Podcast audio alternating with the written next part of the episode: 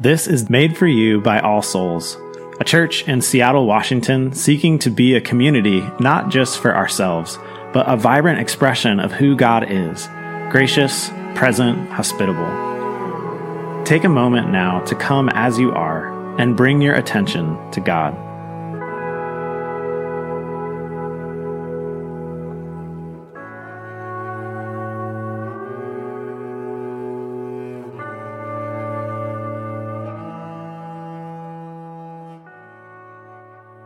Well, good afternoon and a warm welcome to you. If we haven't met, my name is RJ and I serve as a pastor here. Um, it would be an honor to get to know you, and um, please know that whether you are skeptically exploring who God is or you're just eager to dive in, uh, this is a place where we value questions and the people who ask them. So, welcome.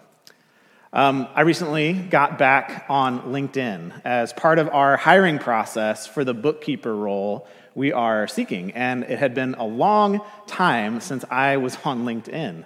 Uh, according to LinkedIn, I'm still working as a digital communications specialist. According to LinkedIn, I still have hair. uh, I was quickly reminded, though, why I have left my LinkedIn profile uh, to go to the weeds. Um, it was just simply overwhelming being on LinkedIn again. And I'm confident, you know, that LinkedIn is a great tool, and it certainly is proving helpful as we're uh, searching for a bookkeeper. But I'm finding that uh, it's kind of like fitting with the rest of social media and the way that uh, it can have this impact on our lives. Because I think today, as modern people, we have unprecedented access to places and experiences and other people that can, in our weaker moments, leave us wishing to be someone else or wishing to be somewhere else and feeling stuck where we are. Has that ever happened to you? Have you ever felt that heavy weight as you began to understand what's meant by the term doom scrolling? Our passage today, especially in 1 Corinthians 7, cracks the door to offer us a sliver of light, a way of hope and freedom in the very places we feel most stuck. 1 Corinthians 7 says this Each person should live as a believer in whatever situation the Lord has assigned them, just as God has called them. This is the rule I lay down in all the churches. So, um, I've been sitting with that this week and found uh, a translation of this passage really helpful in getting my head around what Paul, the writer of this letter, is trying to say. So, get this the message translation has a helpful way of describing these same verses. Don't be wishing you were someplace else or with someone else. Where you are right now is God's place for you. Live and obey and love and believe right there God, not your marital status. There were some issues about singleness and marriage happening in the church at the time that Paul's writing this. God, not your marital status, defines your life. Were you Jewish at the time God called you? Don't try and remove the evidence then. Were you non Jewish when God called you? Well, then don't try and become one. Being Jewish isn't the point. The really important thing is to walk with and follow God. Were you a slave? Even slavery is not a roadblock to obeying and believing.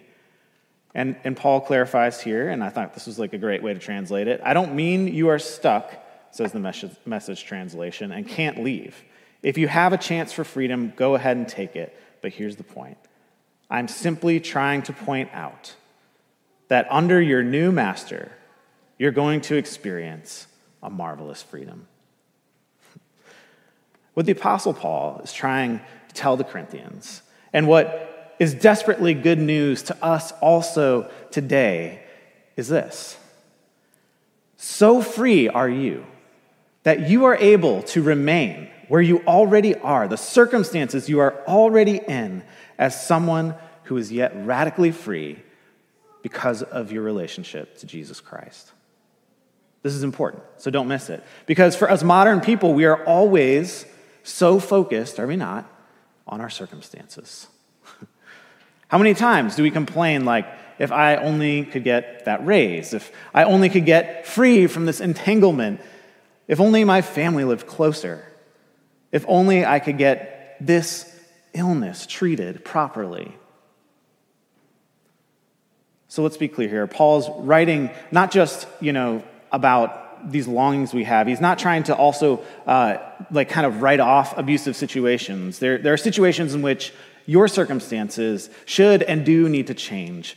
That's why Paul says that if you are enslaved and get your freedom, go ahead and take it. But even without a circumstantial change as significant as slavery, something as dramatically free and radical is possible. A freedom so radical that no circumstances can take it away. This is what Paul is trying to say. A heart set free by God is durable in any circumstances. The freedom that comes with being in a restored relationship with the living God who made you and knows you and still loves you. That freedom is that radical that nothing about our life's circumstances may change except that God has called to us, has told our hearts in a way we can hear it that He loves us and that we're therefore free. That we are free to be with God.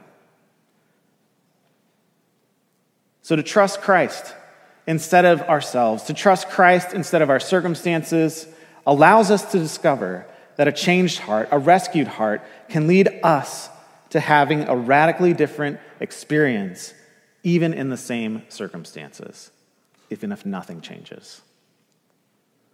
So, just to like paint the picture here, let's see what this looks like in a life. Around the year 400, a guy named Patrick was growing up in what is now northeast England.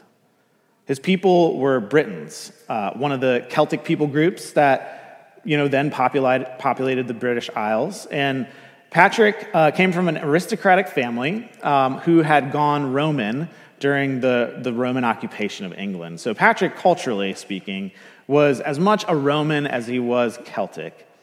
And his first language was Latin. His, his family, as a part of the Roman Empire at that time, was Christian. His grandpa was a priest. But Patrick was a Christian really in name only at this point in his life. He actually uh, ridiculed clergy, like made fun of them, and was known for his wild side. so uh, this is Patrick.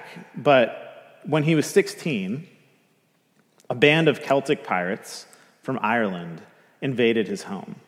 And they captured Patrick and many other young men in his village and forced them on a ship. And they sailed to Ireland and sold these young men into slavery.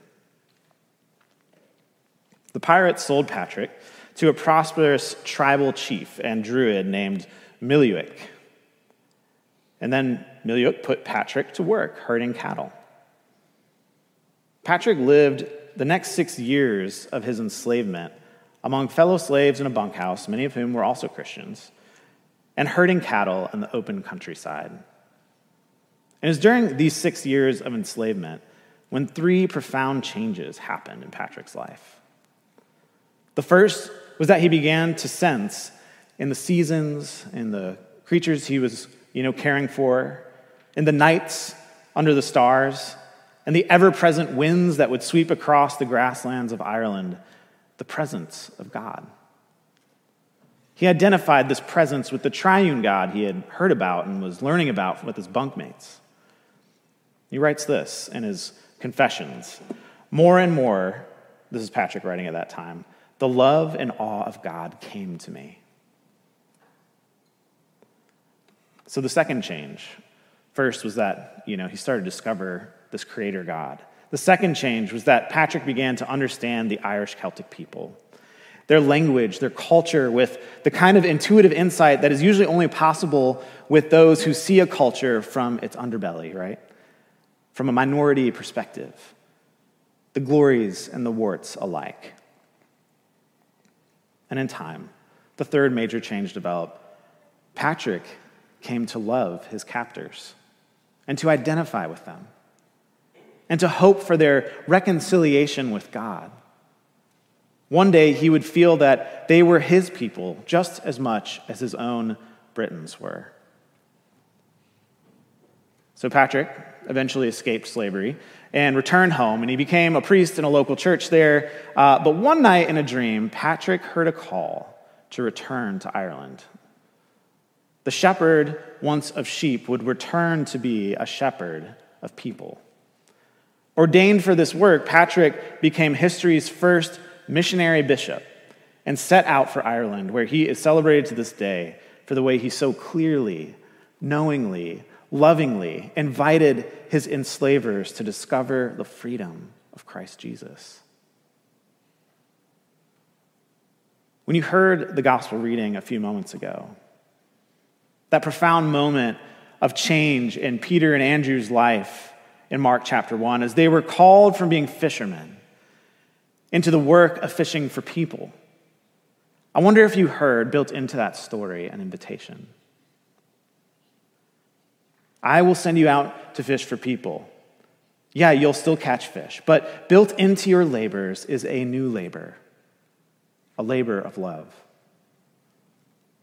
The voice of God calling Andrew and Peter, that voice by which the light came into the universe when God said, Let there be light, breaks forth into whatever depths of stuckness that Andrew and Peter were experiencing, that voice that crosses cultures to every layer of existence and experience, that voice that is marvelously ordering and vivifying all it touches, that voice that is not stopping until it reaches the inner recesses of the human heart.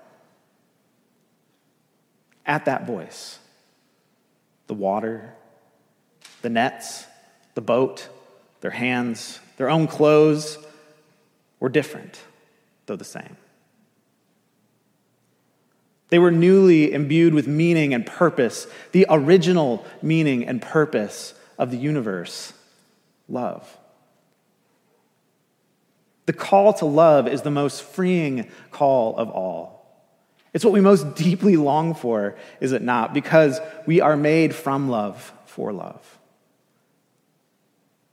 But we're so encumbered by our own fears, by our weaknesses, by our limited capacities, by our doubts, by the things that have hurt us over time, by our traumas, by our wounds and scars. But then God walks into the Peter and Andrew's life. He says, Come with me, I will make you. this is the maker God. The God who made us will again make us. the living word is spoken. God came walking into Peter and Andrew's life. God came walking into Patrick's life and into his very dreams. God comes walking into your and my life.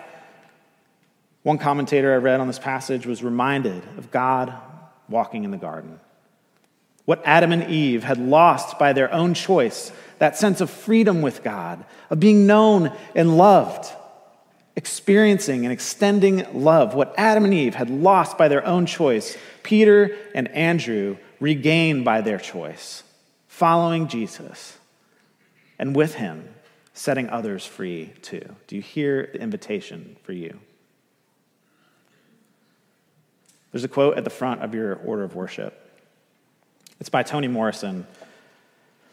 And she writes, yeah, you can turn there if you want. We can read it together. It's helpful to see it. She writes this The function of freedom is to free someone else. The function of freedom is to free someone else. Here, Jesus is saying that you are fishing people, fishing for people, drawing them out, drawing them out of waters. Water in the Bible is a symbol for death. Psalm 18 and 144 are helpful. And, and we are being invited to this day to be a part of the undoing of what Satan did all those years ago in the garden. All those years ago when death was introduced into human experience, when love was lost, when freedom became enslavement in its many, many forms today. The function of freedom is to free someone else. We are not merely meant to passively receive freedom, but we are invited to join Jesus in extending it. The person who is set free from the waters of death becomes integral to other people's freedom. Friends, even this week uh, on an email chain, I was overhearing a conversation uh, previously and then got to understand more about the details. I won't share too much, but uh, one friend's experience of Alcoholics Anonymous became another person's courage to enter back in to an uh, Alcoholics Anonymous program.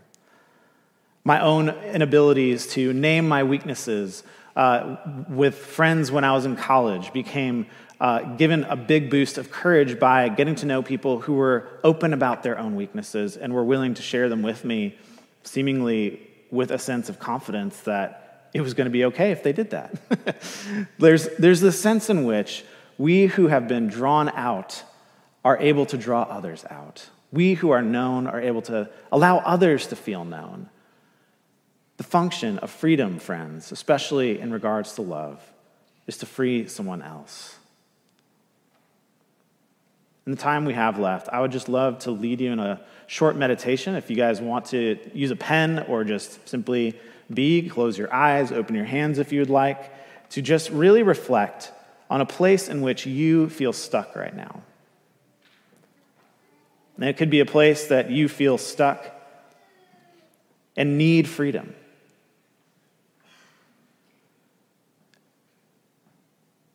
And as you imagine that situation, or maybe relationship, or maybe it's a habit. Don't you imagine Jesus walking in on the scene?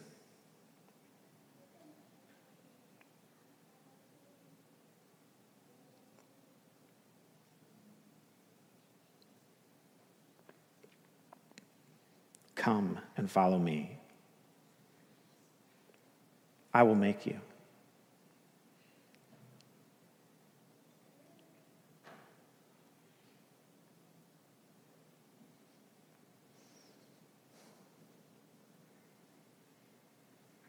Now, I want you to think about a way in which Jesus is inviting you in the way that he is remaking you to a way of love, a lifestyle of love.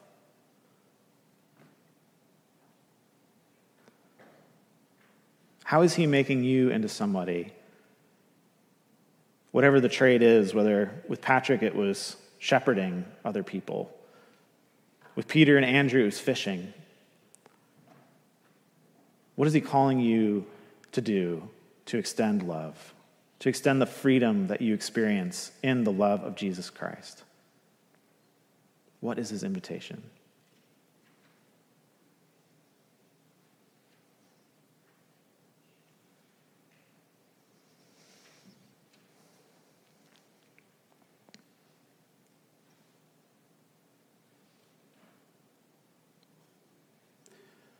Jesus, we thank you for the ways in which with you we can be free, truly ourselves.